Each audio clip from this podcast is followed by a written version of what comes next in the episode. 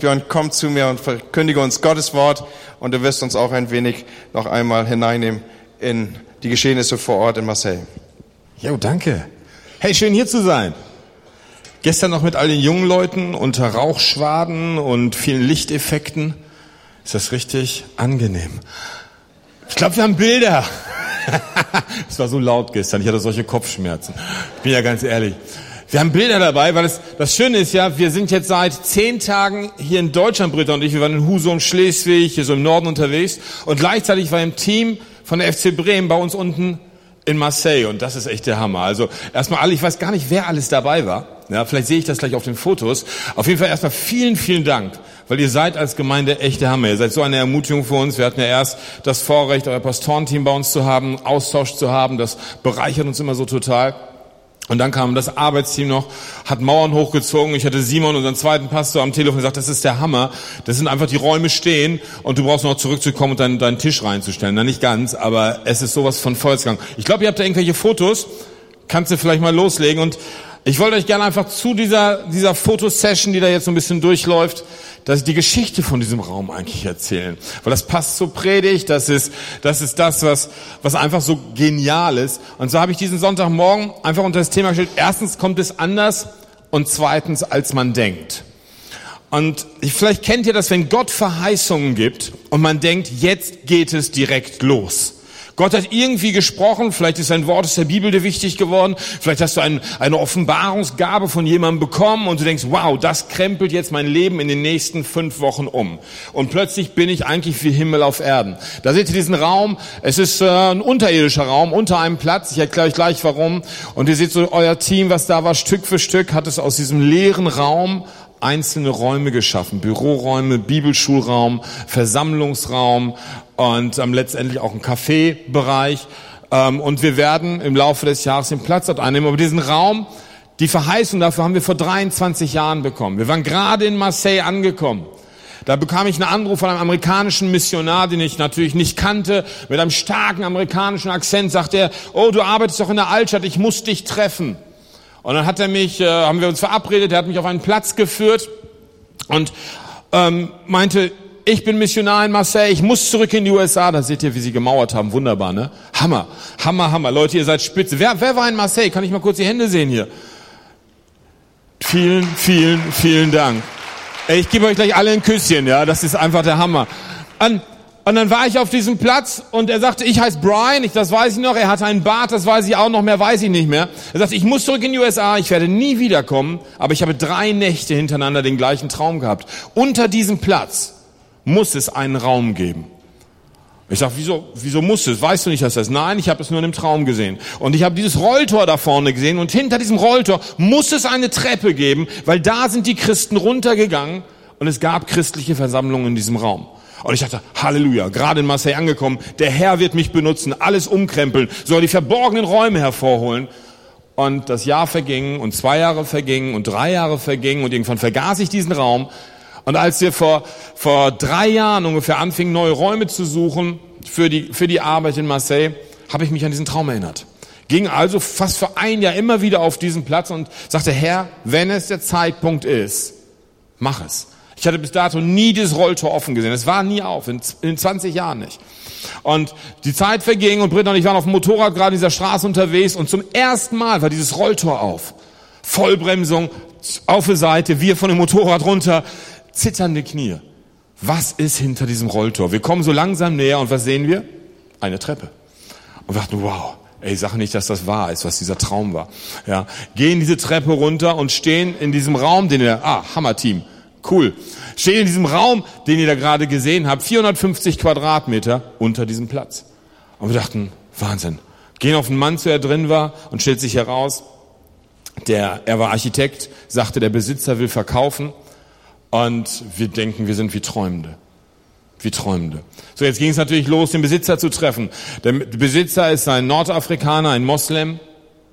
Und ähm, wir trafen uns und sagten, ja, okay, ähm, wie teuer ist denn das Ganze?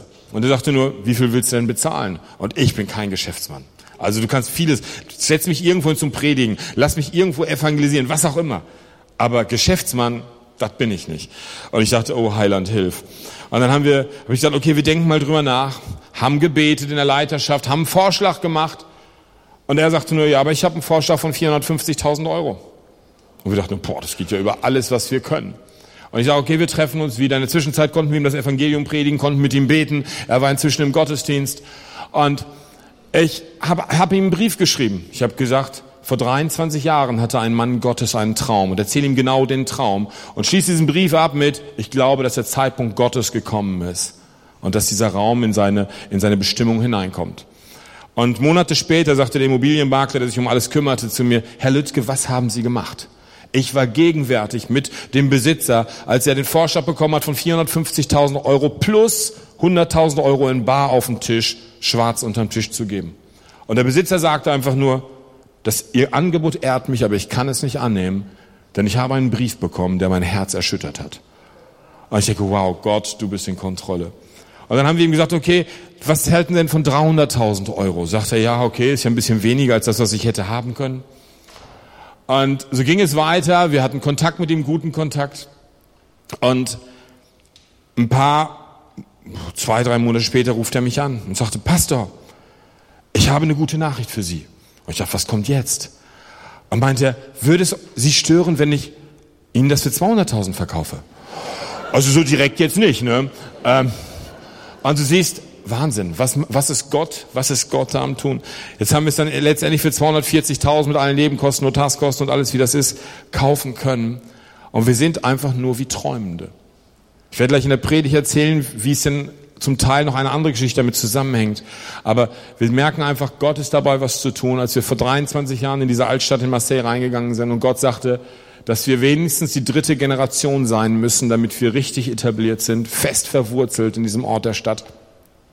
Und zu uns sprach, dass wir dort sein werden, hätten wir es nie gedacht, dass es so ist. Und jetzt da direkt am alten Hafen, neben dem Rathaus, Wahnsinnslage, gingen wir noch mit einem vom Bauamt der Stadt über den Platz, um so ein paar Erkundigungen für Baumaßnahmen reinzuholen. Er sagte, plötzlich blieb er stehen und sagte, das ist ja erstaunlich. Eigentlich gehören alle Straßen und alle Plätze in Marseille natürlich der Stadt Marseille. Außer ihr Platz, der gehört ihnen. Und ich denke nur, Gott, du bist der Hammer.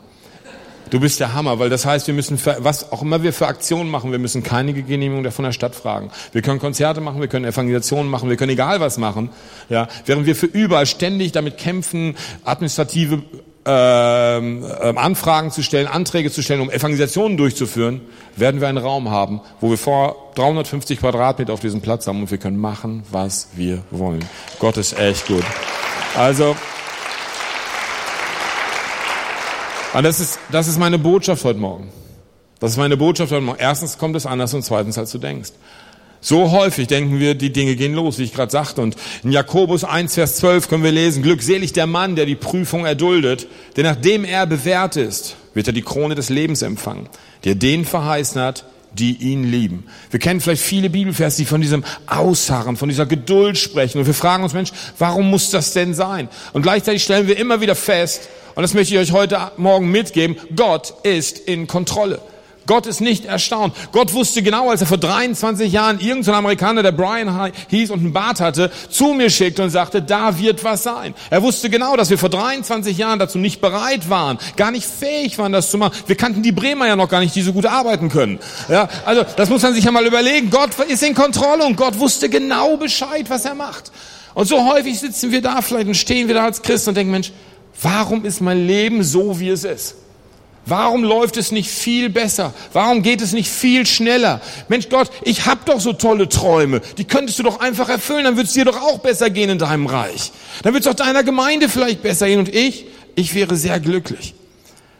Und da gibt es diesen Bibelvers, der mich mein ganzes Glaubensleben eigentlich begleitet, aus Hebräer 6, Vers 10 bis 12. Da steht, denn Gott ist nicht ungerecht, euer Werk zu vergessen. Und die Liebe, die ihr für seinen Namen bewiesen habt. Gott, Gott sieht uns also. Gott, Gott sieht genau, was wir, wie ernst wir es meinen. Er sieht genau da, wo du bist, wie ernst du mit deinem Herzen ihm gegenüber bist. Er sieht genau, wie sehr du ihn liebst, wie sehr du ihn magst. Er hört jedes Gebet und jeden Gedanken, die du, den du, den du an ihn, ihm gegenüber gibst. Er weiß alles. Und da steht, also diese Liebe, die ihr für seinen Namen bewiesen habt, da ihr den Heiligen gedient habt und immer noch dient. Wir wünschen aber sehr, dass jeder von euch denselben Fleiß be beweise zur vollen Gewissheit der Hoffnung bis ans Ende. Hört ja nicht auf. Macht weiter. Engagiert euch weiter. Liebt den Herrn von ganzem Herzen und dient ihm. Macht weiter. Es lohnt sich, weil Gott ist in Kontrolle und er hat sich nicht vertan. Damit ihr nicht träge werdet, sondern Nachahmer derer, die durch Glauben und Ausharren die Verheißung erben. Es gibt keine Abkürzung. Im Reich Gottes gibt es keine Abkürzung. Und unser Gott ist der Gott von Generation zu Generation zu Generation. Gott hat ein ganz anderes Zeitgefühl, als wir es haben. Wir denken immer in unserer Horizontalen, wir denken immer in Zeitabläufen von Jahren und vielleicht Jahrzehnten. Und Gott ist der Ewige. Gott hat ein ganz anderes Zeitgefühl. Und während wir denken, das dauert ganz schön lange, probier mal für einen kurzen Moment dich in die Perspektive Gottes hinein zu versetzen. Der ewige Gott, was ist in Ewigkeit schon zehn Jahre? In Ewigkeit schon 23 Jahre? Eigentlich nichts. Eigentlich nur das. Und deswegen ist das für uns oft so eine Spannung. Und ich lebe die Spannung genauso schwierig wahrscheinlich wie du. Und ich möchte heute auf einen Mann eingehen im Alten Testament, der uns so viel lehren kann von seiner Geschichte. Ihr könnt die Geschichte ab 1. Mose 37 lesen. Ihr kennt ihn vielleicht, er heißt Josef. Josef hatte eine ganz besondere Situation. Sein Papa hieß Jakob und hatte eigentlich eine heiße Geschichte. Jakob war mal so richtig verliebt. Er hatte so seine Traumfrau gefunden. Wer hat seine Traumfrau gefunden hier? Das ist gut, Männer. Also ehrt sie wirklich. Britta und ich hatten gerade 28. Hochzeitstag. Das ist so der Hammer. Ja. Also, das ist meine Traumfrau. Jakob hatte seine Traumfrau gefunden, die hieß Rahel. Und er dachte, Mensch, die muss ich heiraten. Und irgendwie ist er über den Tisch gezogen worden, musste Lea vorher noch nehmen. Und das ging damals so in dieser Kultur. Und dann gab's auch noch, kam es noch schlimmer. Rahel konnte erstmal keine Kinder kriegen. Und so hatte Jakob erstmal andere Kinder von anderen Frauen. Und dann kam endlich das erste Kind von Rahel. Das Kind meiner Traumfrau. Und ich kann mir das so richtig vorstellen. Josef war der, der das dickste Eis bekommen hat. Josef hatte alle Vorteile. Josef hat ein Geschenk mehr zu Weihnachten bekommen oder was auch immer. Er war, glaube ich, wirklich dieses verhätschelte, bevorzugte Kind. Und irgendwann hatten seine Brüder die Nase voll. Irgendwann kam Eifersucht und Neid auf, wie das dann ja so aufkommen kann. Und die Brüder hatten dann irgendwann beschlossen, wir müssen, Josef, der muss weg. Weil Josef hatte dann auch noch zu einem Überdruss, nicht nur, dass er dieser Sunnyboy war, der hatte auch noch so einen Traum. Den Traum, dass die ganze Familie sich vor ihm verbeugen würde. Dass er der Star der Family ist. Das Zentrum des Lebens. Und schlau wie er war, hat er denen das auch noch erzählt. Also das hat noch so richtig einen draufgegeben auf dieses ganze, die ganze Problematik von Neid und Eifersucht. Und so hatten sie beschlossen, wir schaffen Josef aus dem Weg. Wir schmeißen ihn in den Brunnen erstmal und dann war die Frage, bringen wir ihn um? Und ich stelle mir das so vor, wie Josef in diesem Brunnen, in so einem Loch da unten, vielleicht ja, bestimmt in Angstzuständen war. Vielleicht hörte er seine Brüder sogar, die darüber diskutieren war, wie sie ihn denn umbringen würden. Und dann hört er noch, wie sie sagen, okay, lass uns ihn nicht umbringen, lass ihn uns einfach zur Sklaverei verkaufen. Was geht in so einem Josef ab? Josef hätte doch gerade einen Traum gehabt von Gott. Alle werden sich vor ihm niederbeugen. Alle. Er wird der Star der Family. Und da war er in dem Loch. Und da hört er Sklaverei. Und dann kommt es auch so, er wird in die Sklaverei verkauft. Und ihr könnt euch das vorstellen, er kommt in Ägypten an, auf dem Sklavenmarkt und wird in das Haus des Potiphar verkauft. Dann denkt er, wow, okay, auch nicht so schlecht. Ich, ich bin nicht der Star meiner Familie, aber immerhin schickes Haus. Hausangestellter, guten Job. Und er hat Gunst im Haus des Potiphar. Er hat Gunst. Und man könnte sagen, wow, Hammer. Gott ist mit ihm. Und man kann sagen, ja, Gott ist mit ihm, aber dann ist da diese Frau. Die Frau, die eigentlich alles hat. Frau eines reichen Mannes, viele Hausangestellte und so weiter. Und plötzlich hat diese Frau, ich sag's mal modern und modernes Deutsch, Bock auf Josef. Und sie denkt, den hole ich mir ins Bett.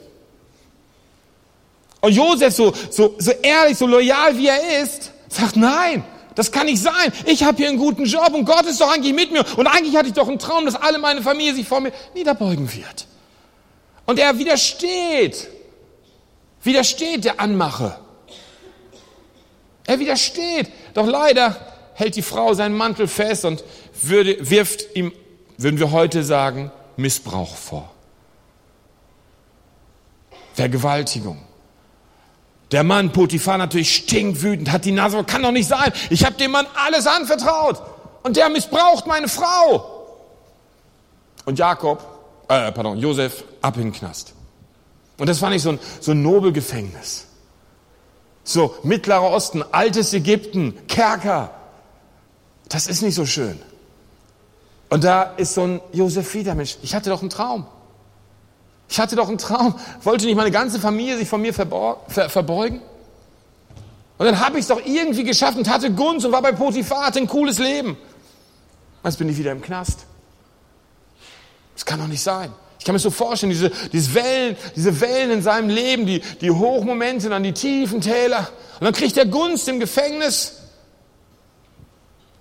und trifft einen Mann oder trifft mehrere Männer, unter anderem einen Mundschenk des Pharao, des Königs interpretiert ihn Träume und Gott bestätigt die Träume. Und der, der Mundschenk sagt, hey Josef, das ist der Hammer, du hast mein Leben gerettet. Also ganz ehrlich, ich hole dich hier raus. Ich werde beim König arbeiten und werde ein gutes Wort bei dir einlegen, damit du hier rauskommst. Und ich kann mir das so vorstellen, Josef, der die Tage zählt jetzt und sagt, wow, der Mundschenk ist doch schon wieder am Arbeiten. Der müsste doch schon mit dem König gesprochen haben. Es kann sich nur noch um Stunden, um Tage handeln, bis ich draußen bin. Und zwei Jahre vergehen. Zwei ganze Jahre, wo er in diesem Loch hängt. Zwei ganze Jahre. Und dann hat der König einen Traum. Der Mundschenk erinnert sich, dass er jemand war, vor vielen Jahren. Der hat einen Traum und hat mir mein Leben gerettet. Und Josef bekommt Gunst, kommt aus dem Gefängnis raus und wird Minister in Ägypten in einer ganz schwierigen Zeit. In einer Zeit, wo Hungersnot herrschte. In einer Zeit gibt Gott ihm viel, viel Gunst und man sieht seine Leitergnade, seine Organisationsgnade. Er rettet ein ganzes Volk. Und viele mehr. Er macht sogar noch viel mehr. Er macht ein Volk reich. Und wir können sagen, in der ganzen Lebensgeschichte, hey, was für eine herausforderndes Leben. Gott ist in Kontrolle. Aber wisst ihr was? Ich bin felsenfest davon überzeugt, dass Gott in Kontrolle ist. Aber die Frage ist, bleibe ich dran, bis ich am Ziel bin?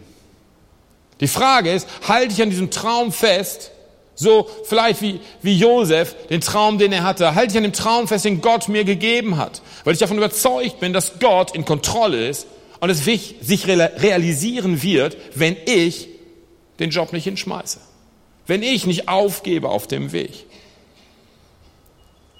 Wir müssen also weitermachen. Wir müssen weitermachen und den Preis des Ausharrens bezahlen. Und da ist eine große Herausforderung, weil es gibt einen großen Unterschied zwischen Ausharren und Warten. Ich treffe so viele Christen, die warten. Die warten darauf, dass Gott doch endlich die Erfüllung seiner Verheißung gibt. Aber warten ist passiv. Wir können auf den Herrn warten. Das sagt die Bibel. Im Gebet auf ihn warten. Warten darauf, dass er zu uns spricht. Warten in der Gegenwart des Herrn. Aber ich glaube, wir sollen in den Werken ausharren. In den Werken ausharren. Und wir sollen das gleichmäßig machen. Auf den Herrn warten und in den Werken ausharren. Aber viele, viele sind versucht, in den Werken zu warten. Das heißt, wir tun nichts mehr. Das heißt, wir warten, dass irgendwie etwas vielleicht Mystisches oder irgendetwas geistig-spirituelles geschieht, dass sich unsere Lebensumstände automatisch verändern damit wir wieder ausharren oder in die Werke wieder eintreten. Aber die Bibel ermutigt uns, weiterzumachen, in guten und in schlechten Zeiten. Ist ja nicht so nach in 28 Jahren Ehe, dass ich zwischendurch sage, Schatz, im Augenblick ist nicht so gut, lass uns mal kurz auseinandergehen und dann kommen wir später wieder zusammen. Das Wichtige ist doch, dass wir am Ende noch verheiratet sind, oder nicht? Ihr würdet mir sagen, Björn, du brauchst ein Eheseminar. Du brauchst Eheseelsorge oder Coaching oder was auch immer. Der Herr möchte, dass wir das, was wir angefangen haben, nicht aufgeben. Und dass wir verstehen, dass er in Kontrolle ist. Weil wer im Ausdauer weitermacht, der trainiert sich im Glauben zu wachsen. Heute nach 23 Jahren macht mir dieser Raum keine Angst. Macht mir die Arbeit keine Angst. Ich sage euch eins, vor 23 Jahren wäre ich daran kaputt gegangen. Ich bin gewachsen in der Zwischenzeit, konnte viele andere Dinge machen, weil mein Vertrauen in Gott beständig gewachsen ist und meine Beziehung mit ihm sich ganz stark vertieft hat. Ich durfte im Kleinen treu sein und erleben, wie Gott immer treu ist. Und wenn wir das machen, in diesen Werken ausharren, dann werden wir durch unser Engagement Jesus immer ähnlicher werden. Wir werden verstehen, was es heißt, im Vertrauen auf Gott zu leben. Wenn wir uns das jetzt mal in diesem Zusammenhang angucken, das Leben des Josef, ist es, ist es irgendwie begeisterungsfähig, wenn wir feststellen, dass ohne diese Außenseiterrolle in seiner Familie hätte er niemals die Eifersucht seiner Brüder erlebt. Ohne die Eifersucht seiner Brüder wäre er ja niemals nach Ägypten verkauft worden. Ohne diesen Verkauf in die Sklaverei hätte er niemals den Job bei Potiphar bekommen. Ohne den Job bei Potiphar wäre er nie in den Knast gekommen. Jetzt könntest du sagen, ja, hätte er man den Job nicht gehabt. Aber Gott ist in Kontrolle. Ohne diese Zeit im Kerker, im Gefängnis, hätte er niemals den Mundschenk kennengelernt. Und ohne den Kontakt zum Mundschenk hätte er niemals die Gunst des Königs gehabt. Ohne den König wäre er kein Minister geworden. Und ohne die Position des Ministers wäre seine Familie dem sicheren Tod ausgeliefert gewesen in der Hungersnot. Gott ist in Kontrolle. Gott ist in Kontrolle. Und ich weiß nicht, wo dein Leben heute steht. Vielleicht bist du gerade auf einem Berg oder in einem tiefen Tal. Ich möchte dir heute einfach positiv zusprechen, Gott ist in Kontrolle. Gott ist in Kontrolle. Gott gibt nicht nur Sonnenschein, Gott lässt es auch regnen. Gott ist in Kontrolle. Aber er weiß, wo wir am Ende sein werden. Er weiß, wo er uns hinbringt. Und das ist so wichtig, dass wir in diese Perspektive hineinkommen und der Versuchung des Schnellen ein bisschen widerstehen, in der wir heute sind.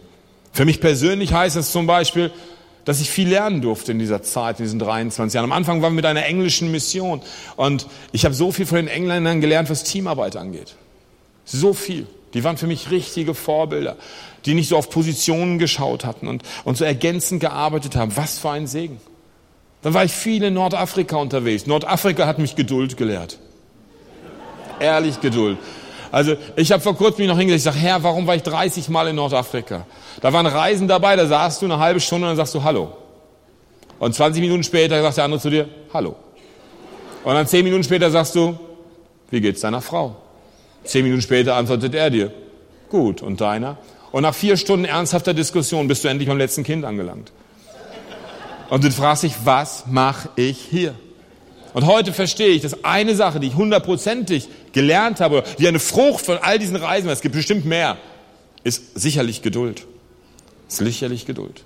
Die verschiedenen Gemeindegründungen, die wir begleiten durften, haben mich gelehrt, dass Gemeinde jedes Mal ganz anders aufgestellt werden muss dass die Gesellschaft ganz anders ist an verschiedenen Orten, dass Kultur ganz wichtig ist.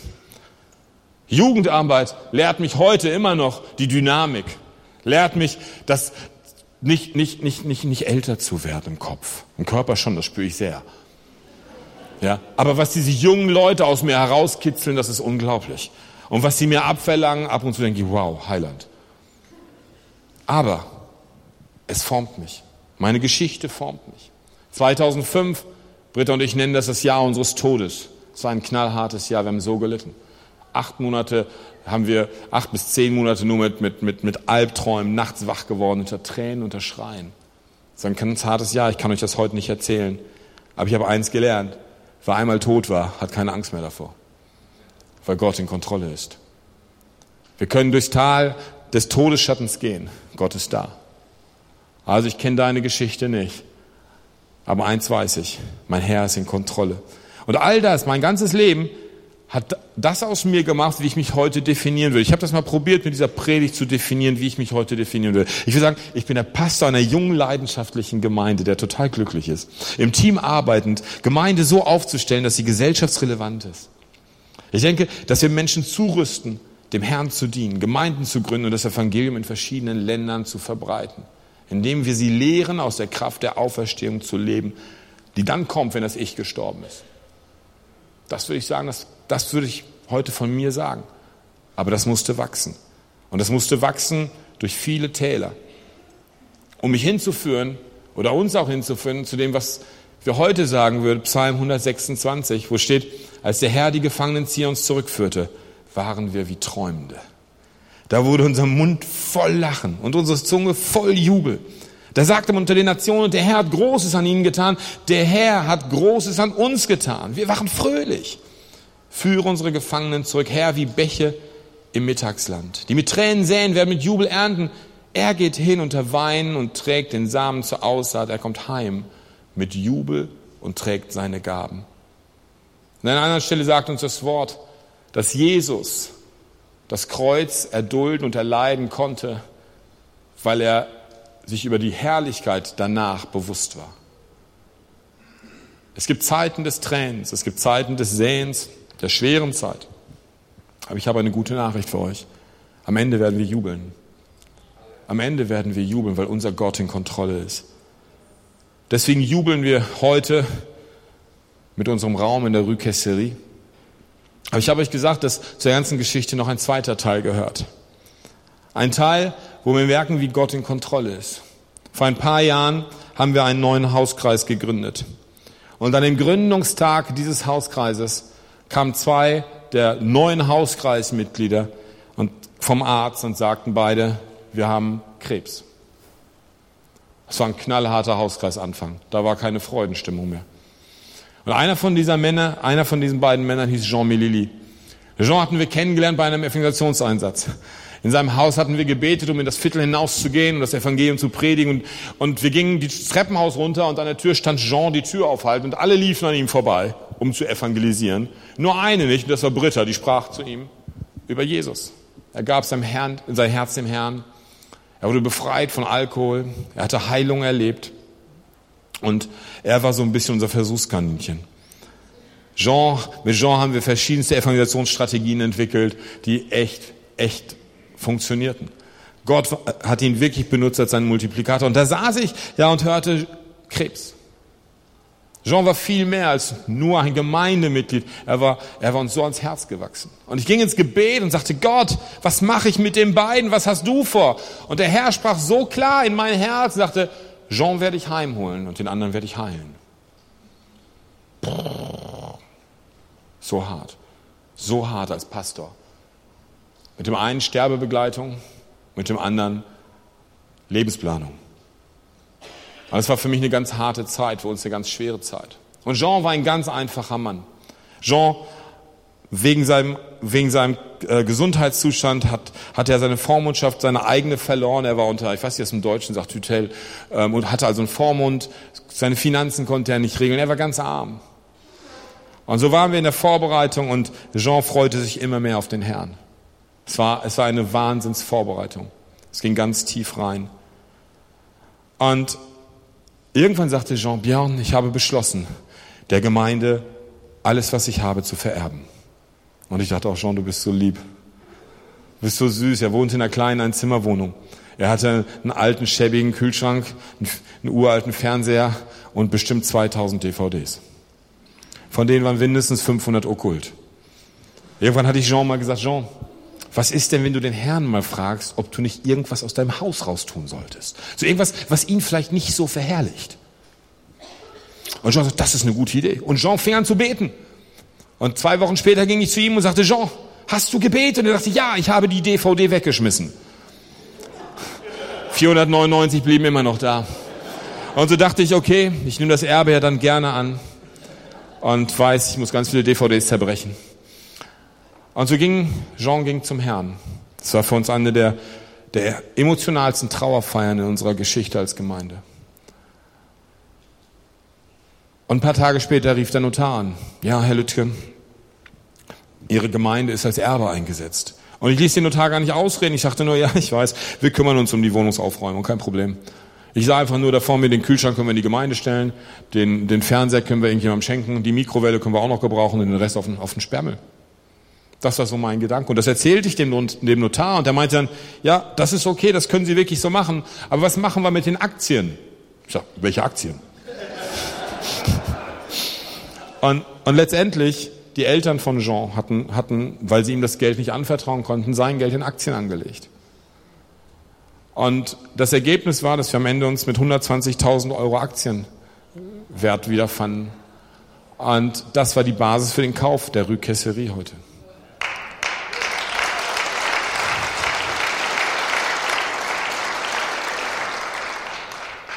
Als Jean in unsere Gemeinde kam, hatte Gott zu Britta und mir gesprochen, dass Jean ein wichtiger Teil unseres Gemeinde, unserer Gemeindezukunft sein wird, dass er ein starkes Fundament geben wird.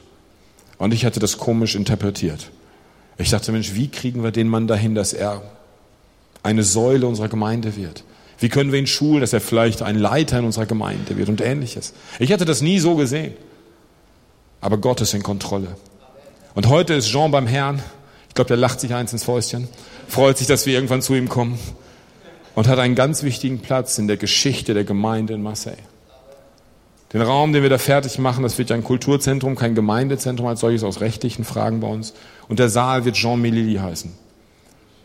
Weil wir an einen Mann erinnern wollen und ehren wollen, der ganz einfach war, aber alles, was er war und was er hatte, dem Herrn gegeben hat und von nichts Angst hatte, weil er immer wusste, Gott ist in Kontrolle.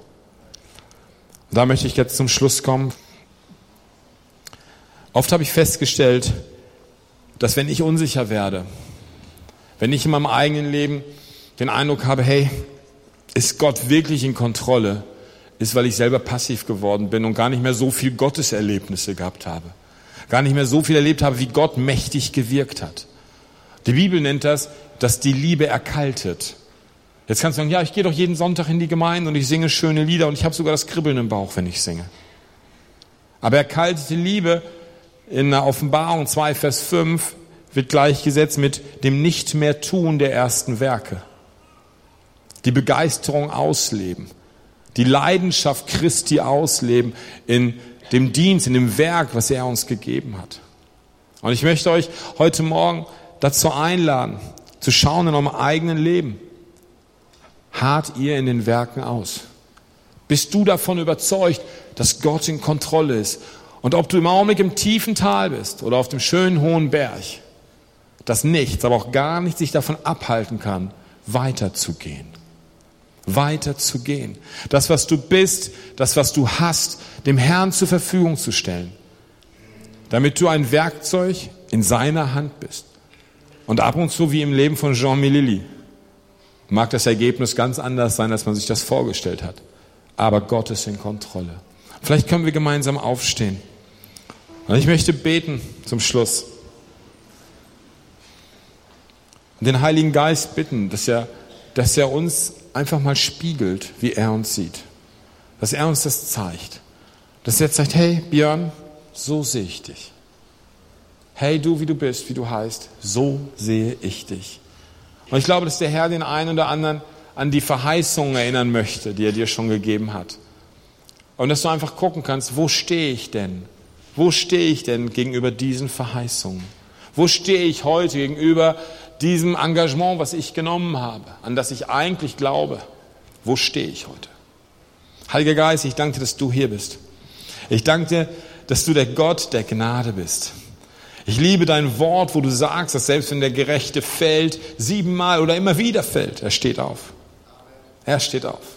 Herr, und heute möchte ich für die in unserer Mitte beten, die vielleicht nicht mehr stehen, nicht mehr laufen, vergessen haben, was du verheißen hattest oder enttäuscht waren, es zur Seite geschoben haben. Herr, und ich bitte, dass du durch deine Gnade, Heiliger Geist, in uns etwas bewirkst dass wir neu die Kraft und die Freude haben, aufzustehen. Dass wir hineingehen in diese ersten Werke. Dass wir aus der Geschichte von Josef lernen, dass du, Herr, in Kontrolle bist. Und dass die Geschichte unseres Lebens kein Unfall ist, sondern von dir immer wieder, immer wieder gebraucht wird. Jeder einzelne Bereich. Herr, dass du von nichts überrascht bist dass du, dass du nicht davon überrascht bist, wenn ich mich von dir abwende, dass du nicht überrascht bist, wenn ich das mal nicht tue, was du gesagt hast, sondern dass du immer wieder das Beste daraus machst. Und so bete ich dich, Heiliger Geist, dass du uns hilfst, uns zu spiegeln.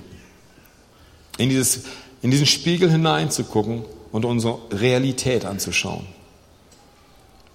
Zeig du uns, wo wir in deinem Plan stehen. Und führe uns, wenn nötig, zurück auf den rechten Weg. Führe uns zurück in die Erfüllung der Werke, im Ausharren der Werke. Dass wir nicht Wartende in den Werken sind, sondern aktiv im Glauben handeln, bis wir die Erfüllung sehen. Dass wir auf dich warten, immer wieder, um dich zu hören, um Zeit mit dir zu verbringen. Aber dass wir Glaubensmänner und Glaubensfrauen sind, die ihren Glauben anwenden im täglichen Leben und die Verheißungen Gottes sehen werden. So möchte ich das aussprechen über jedem Einzelnen hier. Gott ist in Kontrolle. Das bete ich, Herr, in Jesu Namen. Amen. Amen.